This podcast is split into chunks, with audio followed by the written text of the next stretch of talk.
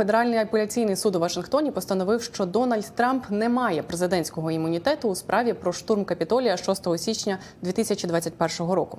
Це означає, що суд зможе продовжити розгляд кримінальної справи проти Трампа, який раніше зупинили через скаргу адвокатів щодо недоторканості екс-президента. Трамп стверджував, що він повинен мати імунітет від переслідувань за дії, вчинені на посаді президента.